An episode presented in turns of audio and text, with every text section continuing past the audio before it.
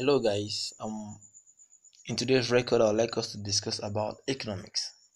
So now guys, economics is a science that studies human behavior as a relationship between ends and scarce means which have alternative uses. That's by Professor Leonard Robinson. And to me, I, I found it too advanced because people would like to we, want to analyze everything bit by bit to get the main understanding of that. So now we can still twist the definition into economics can be defined as a social science that allows people make choices from the available resources given to them. It sounds similar. Making choices out of the available from the out of, out of the alternative available resources. If A doesn't work out, the B must work out. So now guys, why is economics called a social science? You see, that is another important question. But now, fear not, economics is called a social science because it mostly relates with man and its environment. That is why it's a social science. Yeah, and now there are certain key points we need to point out in economics, which are scarcity, choice, wants, opportunity cost. There are more. We have the scale of preference. There are more. We have the need. There are so much, but I think we should focus on these four. That is the want, scarcity, choice, and opportunity cost.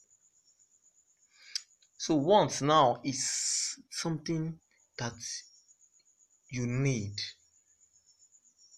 something that you you crave for. That is your want. I want this thing. It is important. You want it. You have to go get it. As an economist, you should know what to do to get it. Now, scarcity is very simple. We know when things are scarce, it is not available.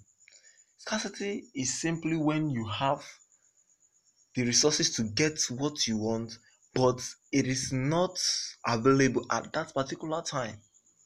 For example, you need a pack a pack of chocolate, but you saved up the money and went to the market to get it, and it was not available at the moment. That is scarcity and we have opportunity costs. Mm, opportunity cost. Then we say opportunity cost is an alternative forgone. That is the product you left in order to get another product. get so now you want to buy a pack of chocolate and you needed sugar you have to go to the market and check your balance and know which one is better and which one you can leave because the money you budgeted was not enough to get both. So you have to choose one. That is opportunity cost. And that is where choice comes in. You understand? Because you have to choose one over the other. And that is economics for you.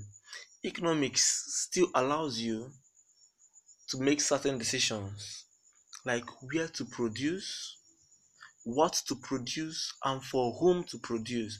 But in our next record, I think we'll go into that one.